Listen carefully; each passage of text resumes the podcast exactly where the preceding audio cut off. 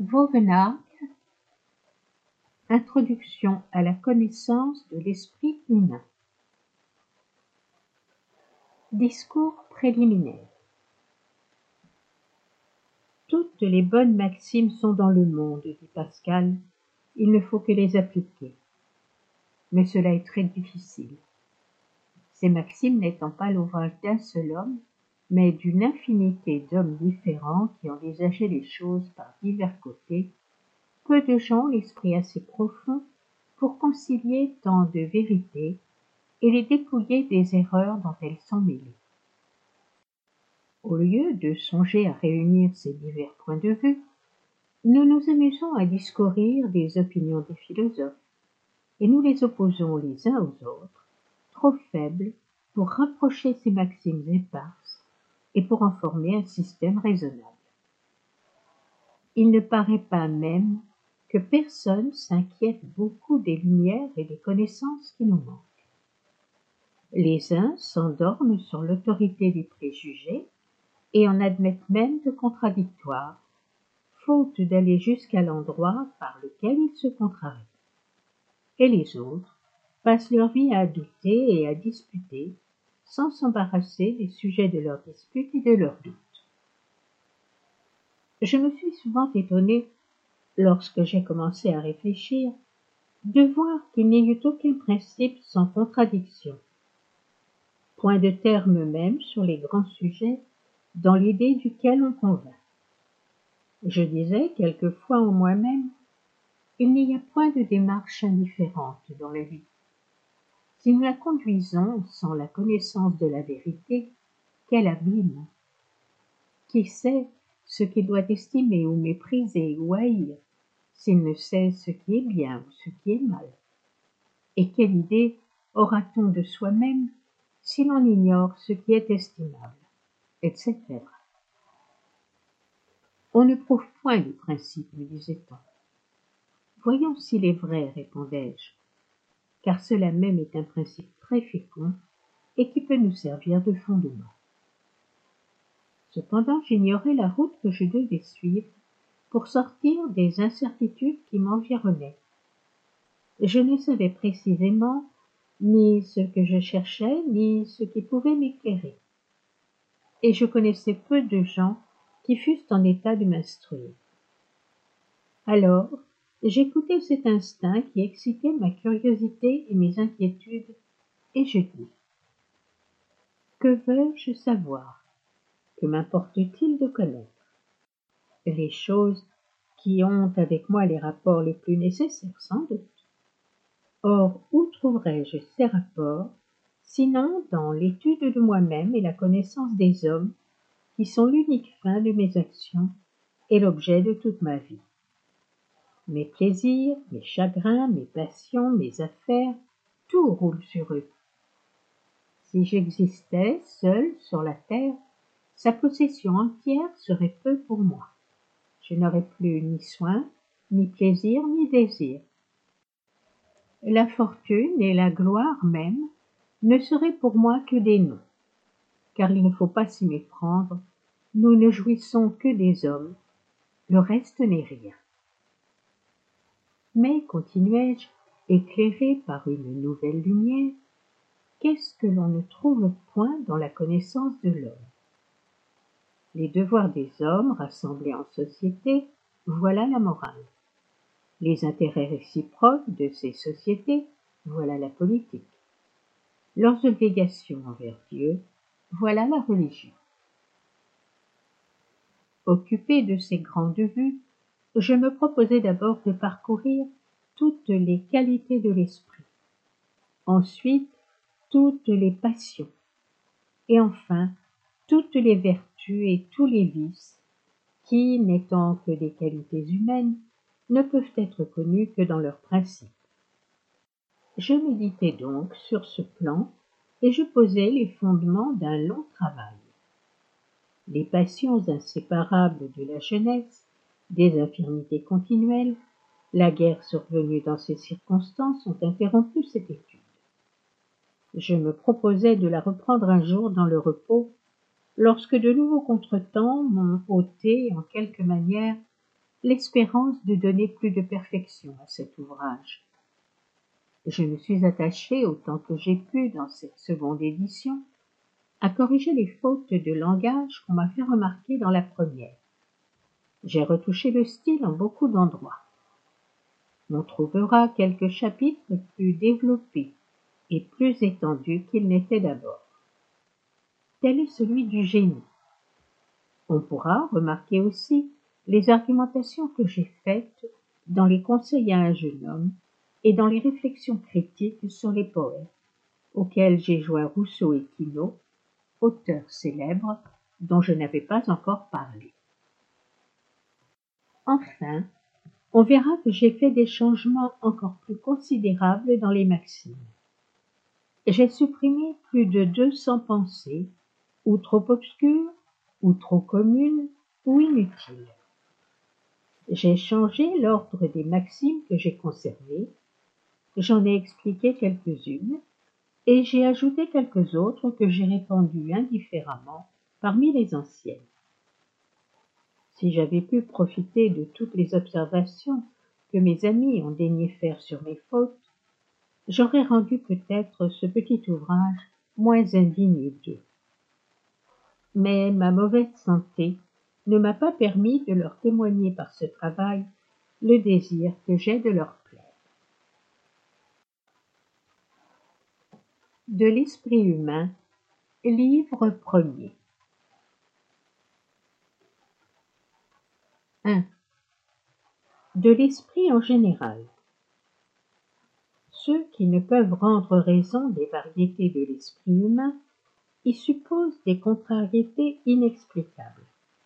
Ils s'étonnent qu'un homme qui est vif ne soit pas pénétrant, que celui qui raisonne avec justesse manque de jugement dans sa conduite, qu'un autre qui parle nettement ait l'esprit faux, etc. Ce qui fait qu'ils ont tant de peine à concilier ces prétendues bizarreries, c'est qu'ils confondent les qualités du caractère avec celles de l'esprit, et qu'ils rapportent au raisonnement des effets qui appartiennent aux passions. Ils ne remarquent pas qu'un esprit juste qui fait une faute ne la fait quelquefois que pour satisfaire une passion, et non par défaut de lumière et lorsqu'il arrive à un homme vif de manquer de pénétration, il ne songe pas que pénétration et vivacité sont deux choses assez différentes, quoique ressemblantes, et qu'elles peuvent être séparées. Je ne prétends pas découvrir toutes les sources de nos erreurs sur une matière sans borne.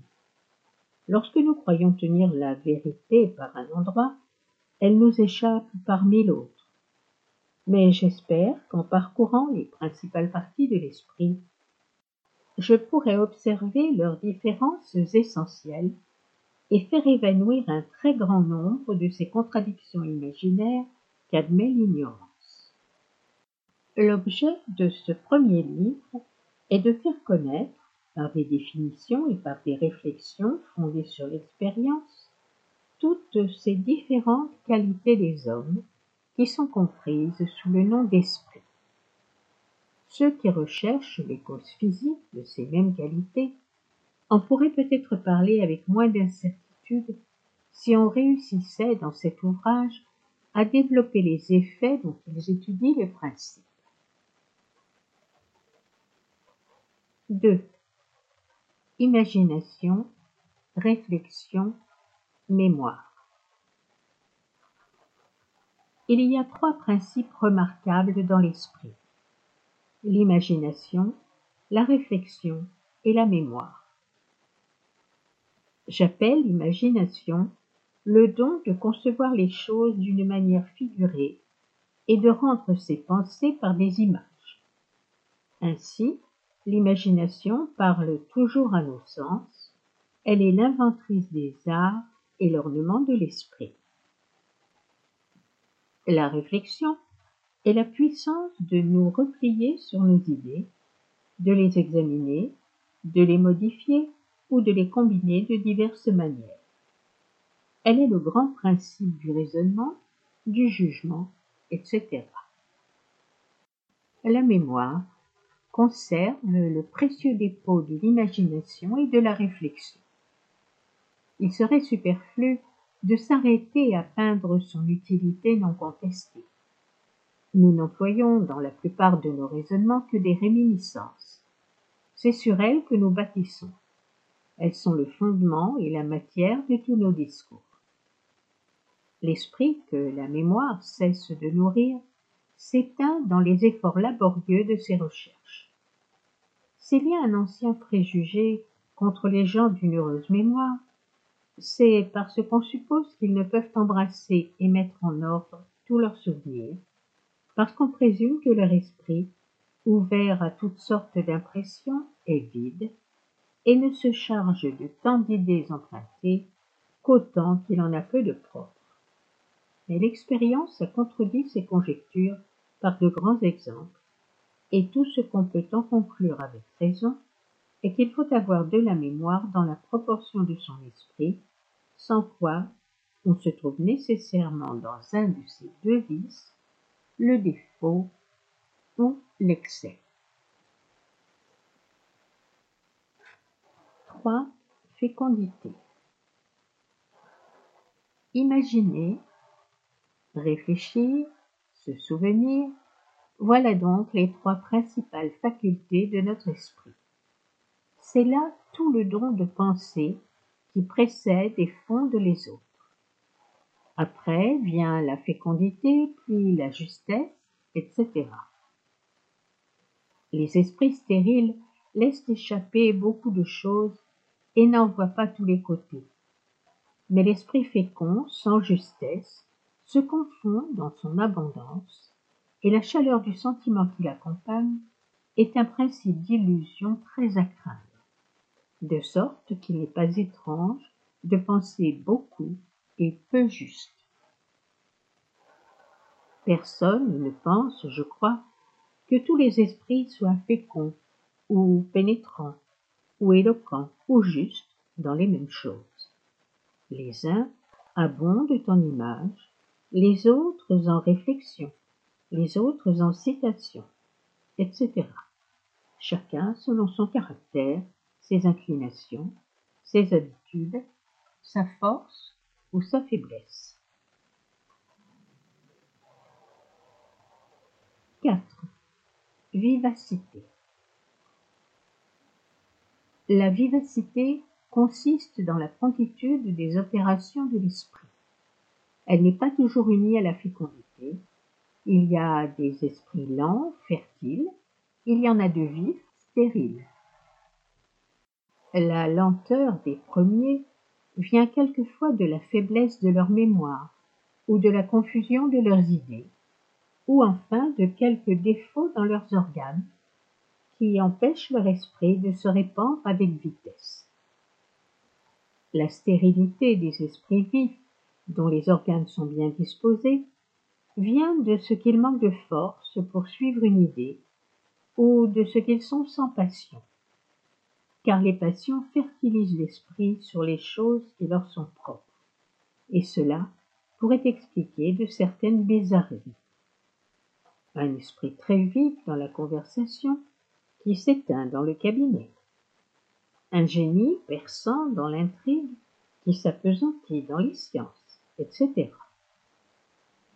C'est aussi par cette raison que les personnes enjouées, que tous les objets frivoles intéressent, paraissent les plus vives dans le monde.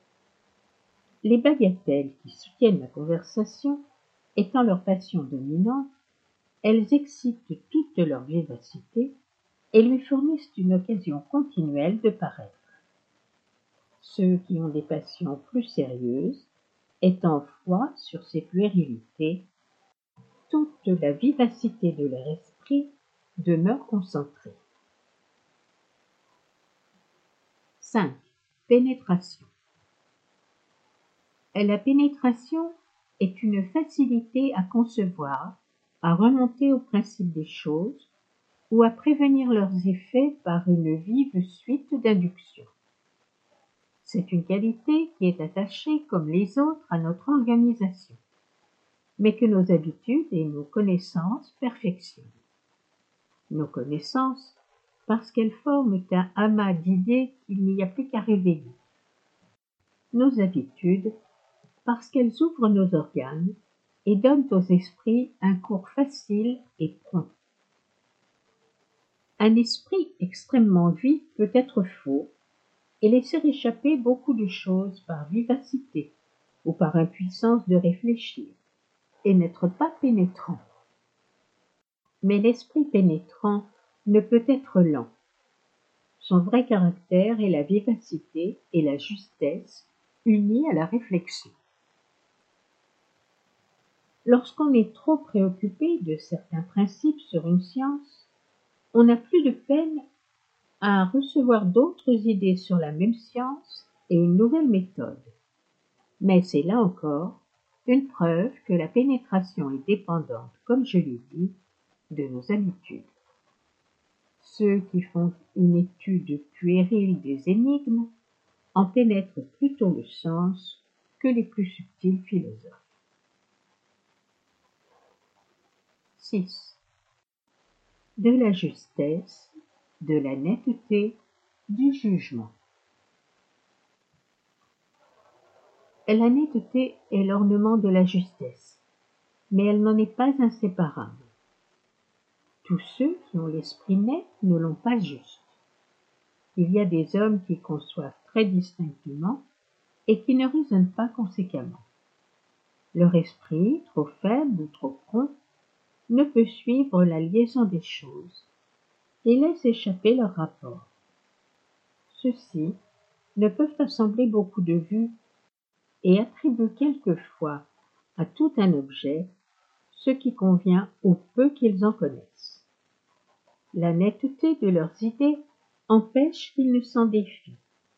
Eux-mêmes se laissent éblouir par l'éclat des images qui les préoccupent, et la lumière de leurs expressions les attache à l'erreur de leurs pensées.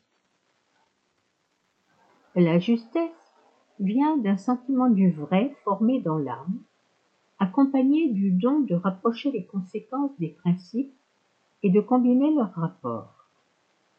Un homme médiocre peut avoir de la justesse à son degré, un petit ouvrage de même. C'est sans doute un grand avantage de quelque sens qu'on le considère toutes choses en divergence ne tendent à la perfection qu'autant qu'elles ont de justesse. Ceux qui veulent tout définir ne confondent pas le jugement et l'esprit juste. Ils rapportent à ce dernier l'exactitude dans le raisonnement, dans la composition, dans toutes les choses de pure spéculation, la justesse dans la conduite de la vie il l'attache au jugement. Je dois ajouter qu'il y a une justesse et une netteté d'imagination, une justesse et une netteté de réflexion, de mémoire, de sentiment, de raisonnement, d'éloquence, etc. Le tempérament et la coutume mettent des différences infinies entre les hommes et resserrent ordinairement beaucoup leurs qualités. Il faut appliquer ce principe à chaque partie de l'esprit. Il est très facile à comprendre.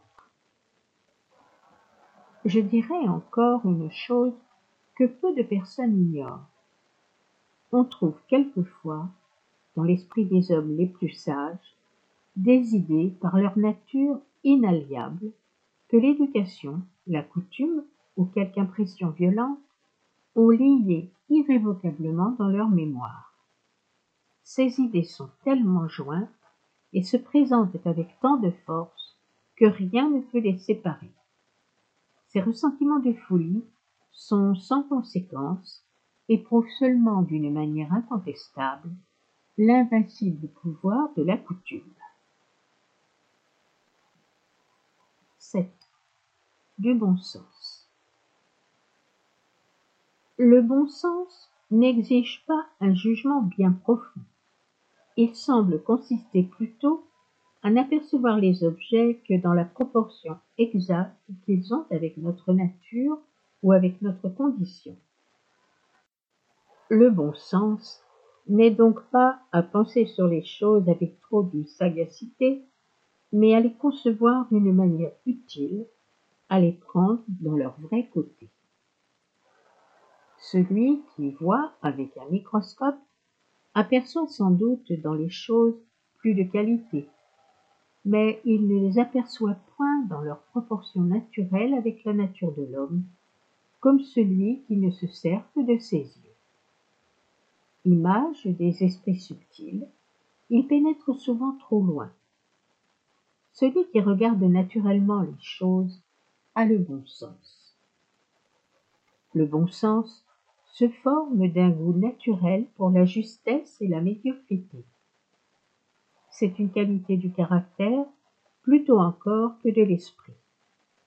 Pour avoir beaucoup de bon sens, il faut être fait de manière que la raison domine sur le sentiment, l'expérience sur le raisonnement. Le jugement va plus loin que le bon sens, mais ses principes sont plus variables. 8. De la profondeur. La profondeur est le terme de la réflexion. Quiconque a l'esprit véritablement profond doit avoir la force de fixer sa pensée fugitive, de la retenir sous ses yeux pour en considérer le fond et de ramener à un point une longue chaîne d'idées. C'est à ceux principalement qui ont cet esprit en partage que la netteté et la justesse sont les plus nécessaires. Quand ces avantages leur manquent, leurs vues sont mêlées d'illusions et couvertes d'obscurité. Et néanmoins, comme de tels esprits voient toujours plus loin que les autres dans les choses de leur ressort, ils se croient aussi bien plus proches de la vérité que le reste des hommes mais ceux-ci, ne pouvant les suivre dans leur sentier ténébreux, ni remonter des conséquences jusqu'à la hauteur des principes, ils sont froids et dédaigneux pour cette sorte d'esprit qu'ils ne sauraient mesurer. Et même entre les gens profonds, comme les uns le sont sur les choses du monde et les autres dans les sciences ou dans un art particulier, chacun préférant son objet dont il connaît mieux les usages, c'est aussi de tous les côtés matière de dissension. Enfin, on remarque une jalousie encore plus particulière entre les esprits vifs et les esprits profonds, qui n'ont l'un qu'au défaut de l'autre, car les uns marchant plus vite et les autres allant plus loin, ils ont la folie de vouloir entrer en concurrence et ne trouvant point de mesure pour des choses si différentes, rien n'est capable de les rapprocher. 9. De la délicatesse, de la finesse et de la force. La délicatesse vient essentiellement de l'âme. C'est une sensibilité dont la coutume, plus ou moins hardie, détermine aussi le degré. Des nations ont mis de la délicatesse où d'autres n'ont trouvé qu'une langueur sans grâce. Celle-ci, au contraire. Nous avons mis peut-être cette qualité à plus haut prix qu'aucun autre peuple de la terre. Nous voulons donner beaucoup de choses à entendre sans les exprimer et les présenter sous des images douces et voilées. Nous avons confondu la délicatesse et la finesse, qui est une sorte de sagacité sur les choses du sentiment. Cependant, la nature sépare souvent des dons qu'elle a faits si divers. Grand nombre d'esprits délicats ne sont que délicats. Beaucoup d'autres ne sont que fins. On en voit même qui s'expriment avec plus de finesse qu'ils n'entendent, parce qu'ils ont plus de facilité à parler qu'à concevoir. Cette dernière singularité est remarquable. La plupart des hommes sentent au-delà de leurs faibles expressions. L'éloquence est peut-être le plus rare comme le plus gracieux de tous les dons. La force vient aussi d'abord du sentiment, et se caractérise par le tour de l'expression. Mais quand la netteté et la justesse ne lui sont pas jointes, on est dur au lieu d'être fort, obscur au lieu d'être précis, etc. 10. De l'étendue de l'esprit. Rien ne sert au jugement et à la pénétration comme l'étendue de l'esprit. On peut la regarder, je crois, comme une disposition admirable des organes qui nous donne d'embrasser beaucoup d'idées à la fois sans les confondre. Un esprit étendu considère les êtres dans leur rapport mutuel. Il saisit d'un coup d'œil tous les rameaux des choses, il les réunit à leur source et dans un centre commun. Il les met sous un même point de vue. Enfin, il répand la lumière sur de grands objets et sur une vaste surface. On ne saurait avoir un grand génie sans avoir l'esprit étendu. Mais il est possible qu'on ait l'esprit étendu sans avoir du génie, car ce sont deux choses distinctes. Le génie est actif, fécond. L'esprit étendu, fort souvent, se borne à la spéculation. Il est froid, paresseux, timide. Personne n'ignore que cette qualité dépend aussi beaucoup de l'âme, qui donne ordinairement à l'esprit ses propres bornes et le rétrécit ou l'étend selon l'essor qu'elle-même se donne. 11. Des saillies. Le mot saillie vient de sauter. Avoir des saillies, c'est passer sans gradation d'une idée à une autre qui peut s'y allier. C'est saisir les rapports des choses les plus éloignés, ce qui demande sans doute de la vivacité et un esprit agile. Ces transitions, soudaines et inattendues, causent toujours une grande surprise. Si elles se portent à quelque chose de plaisant, elles excitent à rire. S'il y a quelque chose de profond, elles étonnent. S'il y a quelque chose de grand, elles élèvent. Mais ceux qui ne sont pas capables de s'élever ou de pénétrer d'un coup d'œil des rapports trop approfondis n'admirent que ces rapports bizarres et sensibles que les gens du monde saisissent si bien.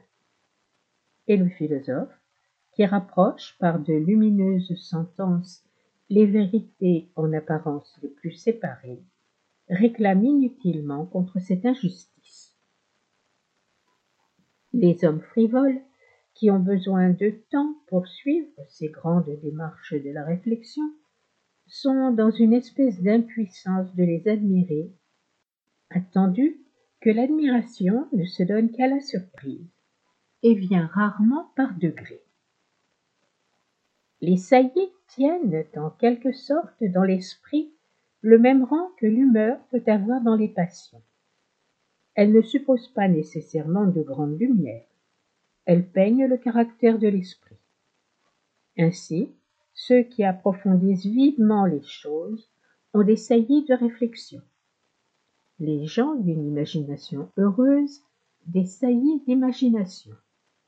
D'autres, des saillies de mémoire. Les méchants de méchanceté, les gens gais de choses plaisantes, etc. Les gens du monde qui font leur étude de ce qui peut plaire ont porté plus loin que les autres ce genre d'esprit. Mais parce qu'il est difficile aux hommes de ne pas outrer ce qui est bien, ils ont fait du plus naturel de tous les dons un jargon plein d'affectation. L'envie de briller leur a fait abandonner par réflexion le vrai et le solide, pour courir sans cesse après les allusions et les jeux d'imagination les plus frivoles. Il semble qu'il soit convenu de ne plus rien dire de suivi et de ne saisir dans les choses que ce qu'elles ont de plaisant et leur surface. Cet esprit qu'ils croient si aimable est sans doute bien éloigné de la nature qui se plaît à se reposer sur les sujets qu'elle embellit et trouve la variété dans la fécondité de ses lumières bien plus que dans la diversité de ses objets. Un agrément si faux et si superficiel est un art ennemi du cœur et de l'esprit qu'il resserre dans des bornes étroites. Un art qui ôte la vie de tous les discours en bannissant le sentiment qui en est l'âme, et qui rend les conversations du monde aussi ennuyeuses qu'insensées et ridicules. 12. Du goût. Le goût est une aptitude à bien juger des objets du sentiment. Il faut donc avoir de l'âme pour avoir du goût.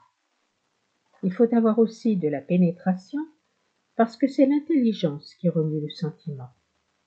Ce que l'esprit ne pénètre qu'avec peine ne va pas souvent jusqu'au cœur, ou n'y fait qu'une impression faible. C'est là ce qui fait que les choses qu'on ne peut saisir d'un coup d'œil ne sont point du ressort du goût. Le bon goût consiste dans un sentiment de la belle nature. Ceux qui n'ont pas un esprit naturel ne peuvent avoir le goût juste. Toute vérité peut entrer dans un livre de réflexion, mais dans les ouvrages de goût, nous aimons que la vérité soit puisée dans la nature. Nous ne voulons pas d'hypothèse. Tout ce qui n'est qu'ingénieux est contre les règles du goût. Comme il y a des degrés et des parties différentes dans l'esprit, il y en a de même dans le goût. Notre goût peut, je crois, s'étendre autant que notre intelligence, mais il est difficile qu'il passe au-delà. Cependant, ceux qui ont une sorte de talent se croient presque toujours un goût universel ce qui les porte quelquefois jusqu'à juger des choses qui leur sont les plus étrangères. Mais cette présomption, qu'on pourrait supporter dans les hommes qui ont des talents, se remarque aussi parmi ceux qui raisonnent des talents et qui ont une teinture superficielle des règles du goût, dont ils font des applications tout à fait extraordinaires. C'est dans les grandes villes plus que dans les autres qu'on peut observer ce que j'ai dit, elles sont peuplées de ces hommes suffisants qui ont assez d'éducation et d'habitude du monde pour parler des choses qu'ils n'entendent point. Aussi sont-elles le théâtre des plus impertinentes décisions. Et c'est là que l'on verra mettre à côté des meilleurs ouvrages une fade compilation des traits les plus brillants de morale et de goût, mêlés à de vieilles chansons et à d'autres extravagances avec un style si bourgeois et si ridicule que cela fait mal au cœur. Je crois que l'on peut dire sans témérité que le goût du plus grand nombre n'est pas juste. Le cours déshonorant de tant d'ouvrages ridicules en est une preuve sensible. Ces écrits, il est vrai, ne se soutiennent pas, mais ceux qui les remplacent ne sont pas formés sur un meilleur modèle l'inconstance apparente du public ne tombe que sur les auteurs. Cela vient de ce que les choses ne font d'impression sur nous que selon la proportion qu'elles ont avec notre esprit. Tout ce qui est hors de notre sphère nous échappe, le bas, le naïf, le sublime, etc. Il est vrai que les habiles réforment nos jugements, mais ils ne peuvent changer notre goût parce que l'âme a ses inclinations indépendantes de ses opinions. Ce que l'on ne sent pas d'abord, on ne le sent que par degrés, comme l'on fait en jugeant. De là vient qu'on voit des ouvrages critiqués du peuple qui ne lui en plaisent pas moins, car il ne les critique que par réflexion et il les goûte par sentiment. Que les jugements du public épuré par le temps et par les maîtres, soit donc, si l'on veut, infaillible. Mais distinguons-les de son goût, qui paraît toujours récusable. Je finis ces observations. On demande depuis longtemps s'il est possible de rendre raison des matières de sentiment. Tous avouent que le sentiment ne peut se connaître que par expérience mais il est donné aux habiles d'expliquer sans peine les causes cachées qui l'excitent. Cependant, bien des gens de goût n'ont pas cette facilité, et nombre de dissertateurs qui raisonnent à l'infini manquent du sentiment qui est la base des justes notions sur le goût. 13. Du langage et de l'éloquence. On peut dire en général de l'expression qu'elle répond à la nature des idées et par conséquent aux divers caractères de l'esprit. Ce serait néanmoins une témérité de juger de tous les hommes par le langage.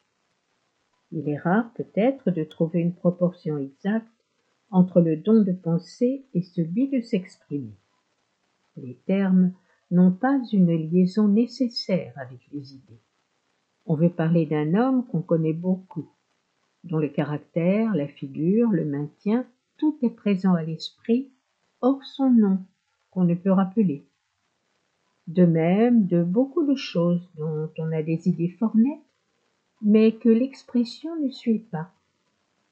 De là vient que d'habiles gens manquent quelquefois de cette facilité à rendre leurs idées que des hommes superficiels possèdent avec avantage. La précision et la justesse du langage dépendent de la propriété des termes qu'on emploie. La force ajoute à la justesse et à la brièveté ce qu'elle emprunte du sentiment.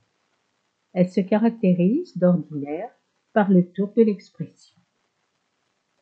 La finesse emploie des termes qui laissent beaucoup à entendre.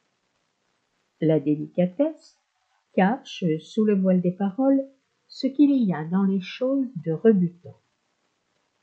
La noblesse a un air aisé, simple, précis, naturel.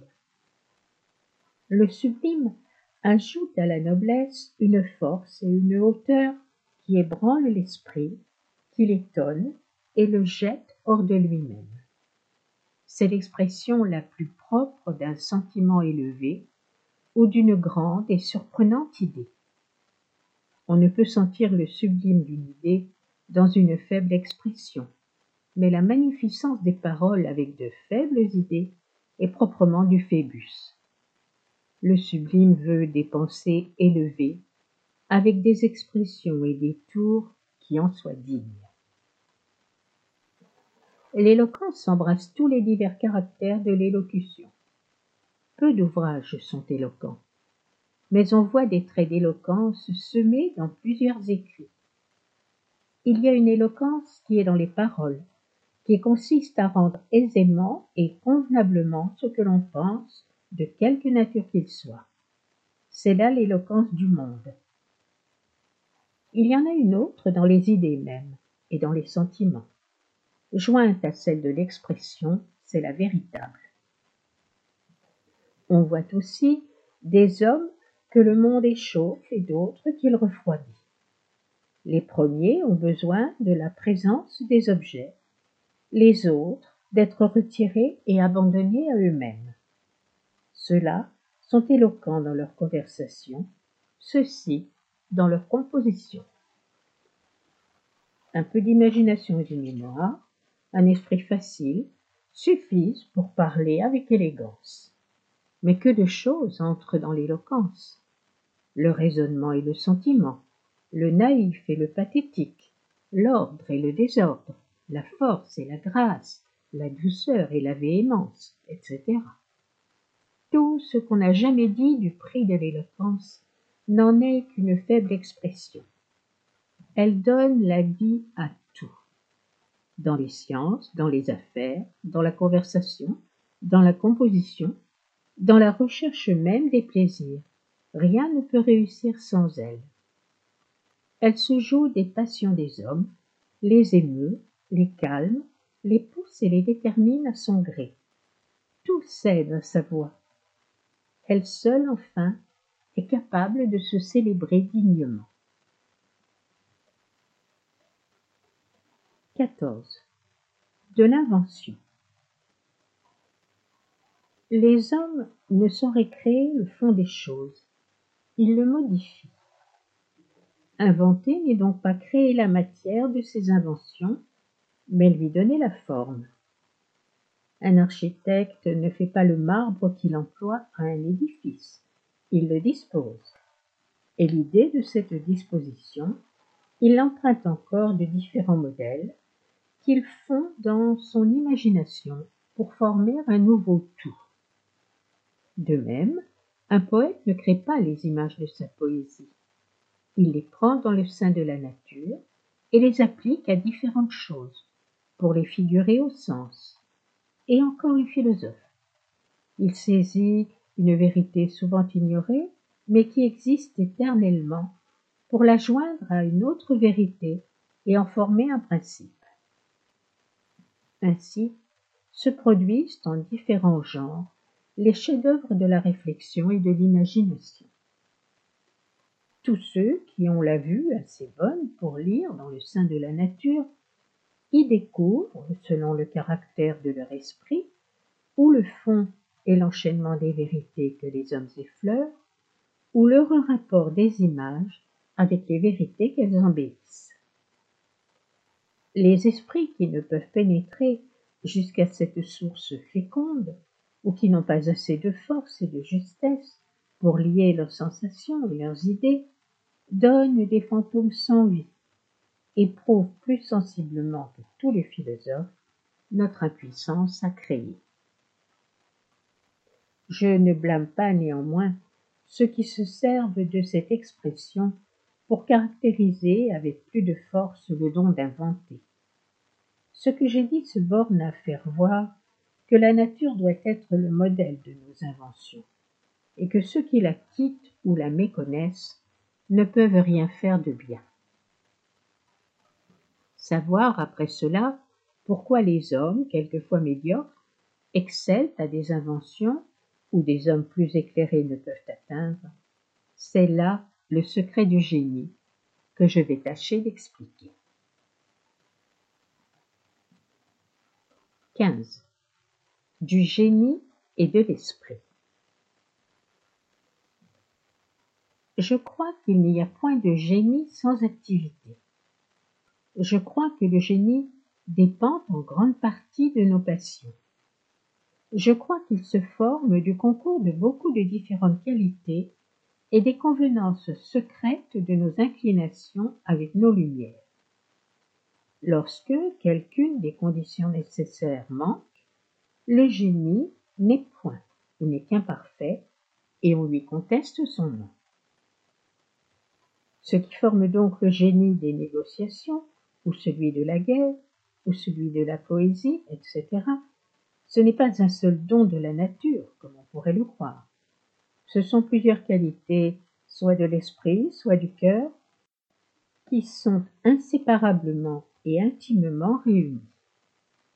Ainsi, l'imagination, l'enthousiasme, le talent de peindre ne suffisent pas pour faire un poète. Il faut encore qu'il soit né avec une extrême sensibilité pour l'harmonie, avec le génie de sa langue et l'art des vers. Ainsi la prévoyance, la fécondité, la célérité de l'esprit sur les objets militaires ne formeraient pas un grand capitaine si la sécurité dans le péril, la vigueur du corps dans les opérations laborieuses du métier, et enfin une activité infatigable n'accompagnaient ces autres talents c'est la nécessité de ce concours de tant de qualités indépendantes les unes des autres qui fait apparemment que le génie est toujours si rare. Il semble que c'est une espèce de hasard quand la nature a sorti ces divers mérites dans un même homme. Je dirais volontiers qu'il lui en coûte moins pour former un homme d'esprit, parce qu'il n'est pas besoin de mettre entre ses talents cette correspondance que veut le génie. Cependant, on rencontre quelquefois des gens d'esprit qui sont plus éclairés que d'assez beaux génies.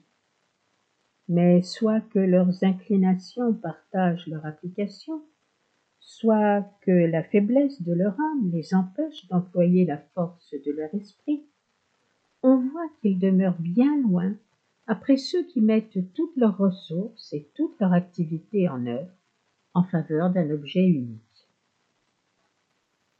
C'est cette chaleur du génie et cet amour de son objet qui lui donne d'imaginer et d'inventer sur cet objet même. Ainsi, selon la pente de leur âme et le caractère de leur esprit, les uns ont l'invention du style, les autres celle du raisonnement ou l'art de former des systèmes. D'assez grands génies ne paraissent presque avoir eu que l'invention de détails. Tel est Montaigne. La Fontaine, avec un génie différent de celui de ce philosophe, est néanmoins un autre exemple de ce que je dis. Descartes, au contraire, avait l'esprit systématique et l'invention des dessins. Mais il manquait, je crois, de l'imagination dans l'expression qui embellit les pensées les plus communes. À cette invitation du génie est attaché, comme on sait, un caractère original qui tantôt naît des expressions et des sentiments d'un auteur, tantôt de ses plans, de son art, de sa manière d'envisager et d'arranger les objets.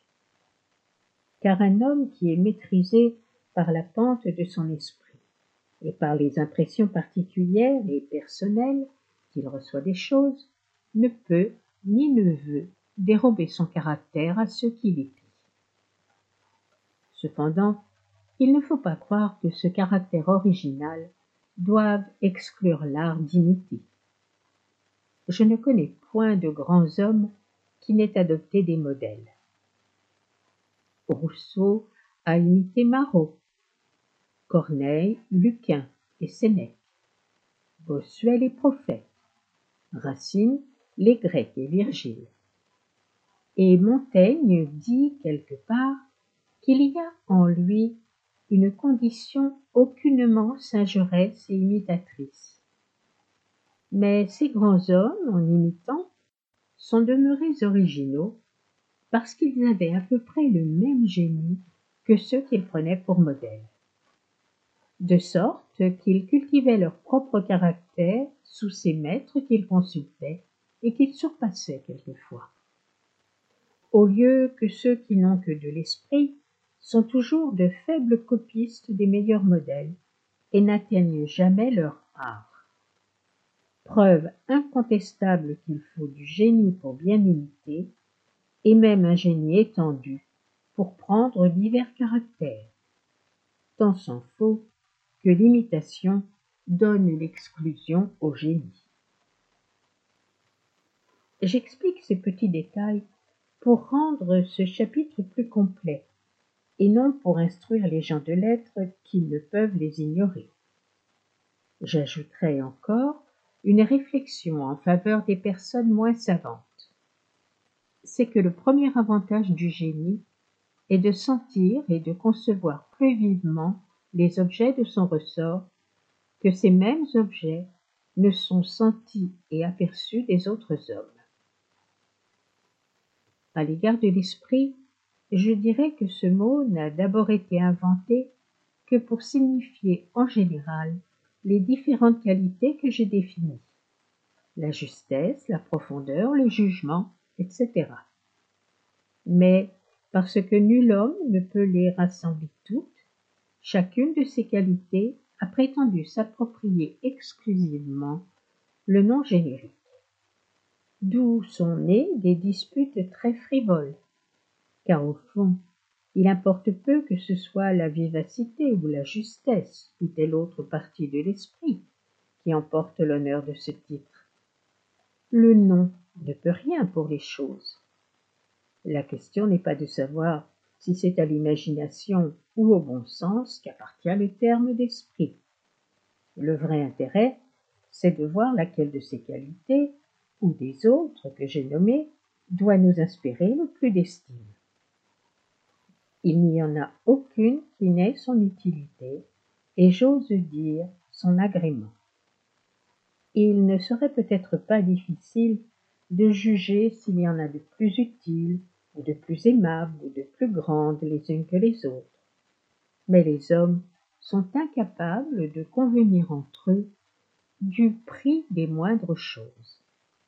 La différence de leurs intérêts et de leurs lumières maintiendra aisément la diversité de leurs opinions et la contrariété de leurs maximes. 16. Du caractère. Tout ce qui forme l'esprit et le cœur est compris dans le caractère.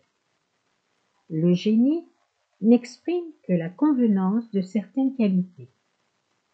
Mais les contrariétés les plus bizarres entrent dans le même caractère et le constituent. On dit d'un homme qu'il n'a point de caractère lorsque les traits de son âme sont faibles, légers, changeants. Mais cela même fait un caractère, et l'on s'entend bien là-dessus. Les inégalités du caractère influent sur l'esprit. Un homme est pénétrant ou pesant ou aimable selon son humeur. On confond souvent dans le caractère les qualités de l'âme et celles de l'esprit. Un homme est doux et facile, on le trouve insinuant. Il a l'humeur vive et légère, on dit qu'il a l'esprit vif.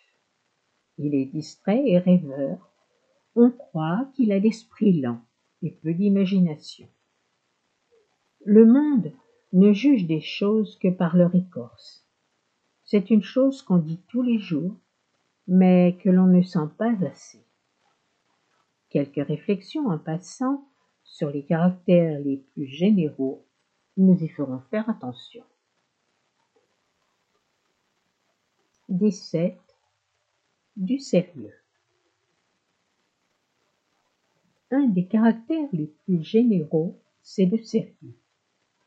Mais combien de choses différentes n'a-t-il pas et combien de caractères sont compris dans celui-là?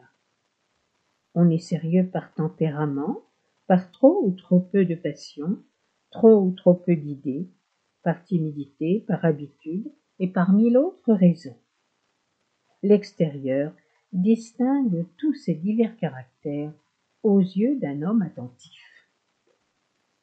Le sérieux d'un esprit tranquille porte un air doux et serein. Le sérieux des passions ardentes est sauvage, sombre, allumé. Le sérieux d'une âme abattue donne un extérieur languissant. Le sérieux d'un homme stérile paraît froid, lâche et oisif. Le sérieux de la gravité prend un air concerté comme elle. Le sérieux de la distraction porte des dehors singuliers. Le sérieux d'un homme timide n'a presque jamais de maintien. Personne ne rejette en gros ces vérités. Mais faute de principes bien liés et bien conçus, la plupart des hommes sont, dans le détail et dans les applications particulières, opposés les uns aux autres et à eux-mêmes. Ils font voir la nécessité indispensable de bien manier les principes les plus familiers et de les mettre tous ensemble sous un point de vue qui en découvre la fécondité et la liaison. 18. Du sang-froid. Nous prenons quelquefois pour le sang-froid une passion sérieuse et concentrée qui fixe toutes les pensées d'un esprit ardent et le rend insensible aux autres choses. Le véritable sang-froid vient d'un sang doux, tempéré et peu fertile en esprit. S'il coule avec trop de lenteur, il peut rendre l'esprit pesant. Mais lorsqu'il est reçu par des organes faciles et bien conformés, la justesse, la réflexion et une singularité aimable souvent l'accompagnent. Nul esprit n'est plus désirable. On parle encore d'un autre sang-froid que donne la force d'esprit, soutenue par l'expérience et de longues réflexions. Sans doute, c'est là le plus rare. 19. De la présence d'esprit. La présence d'esprit se pourrait définir une aptitude à profiter des occasions pour parler ou pour agir. C'est un avantage qui a manqué souvent aux hommes les plus éclairés, qui demandent un esprit facile, un sang-froid modéré, l'usage des affaires, et, selon les différentes occurrences, divers avantages, de la mémoire et de la sagacité dans la dispute, de la sécurité dans les périls, et dans le monde, cette liberté de cœur qui nous rend attentifs à tout ce qui s'y passe et nous tient en état de profiter de tout, etc. 20. De la distraction. Il y a une distraction assez semblable au rêve du sommeil, qui est lorsque nos pensées flottent et se suivent d'elles-mêmes sans force et sans direction. Le mouvement des esprits se ralentit peu à peu. Ils errent à l'aventure sur les traces du cerveau et réveillent des idées sans suite et sans vérité. Enfin, les organes se ferment. Nous ne formons plus que des songes. Et c'est là, proprement, rêver les yeux ouverts. Cette sorte de distraction est bien différente de celle où jette la méditation. L'âme, obsédée dans la méditation d'un objet qui fixe sa vue et la remplit tout entière, agit beaucoup dans ce repos. C'est un état tout opposé. Cependant, elle y tombe ensuite épuisée par ses réflexions. 21. De l'esprit du jeu. C'est une manière de génie que l'esprit du jeu, puisqu'il dépend également de l'âme et de l'intelligence. Un homme que la perte trouble ou intimide, que le gain rend trop hasardeux, un homme avare, ne sont pas plus faits pour jouer que ceux qui ne peuvent atteindre à l'esprit de combinaison. Il faut donc un certain degré de lumière et de sentiment, l'art des combinaisons, le goût du jeu et l'amour mesuré du gain. On s'étonne à tort que des sots possèdent ce faible avantage. L'habitude et l'amour du jeu qui tournent toute leur application et leur mémoire de ce seul côté, suppléent l'esprit qui leur manque.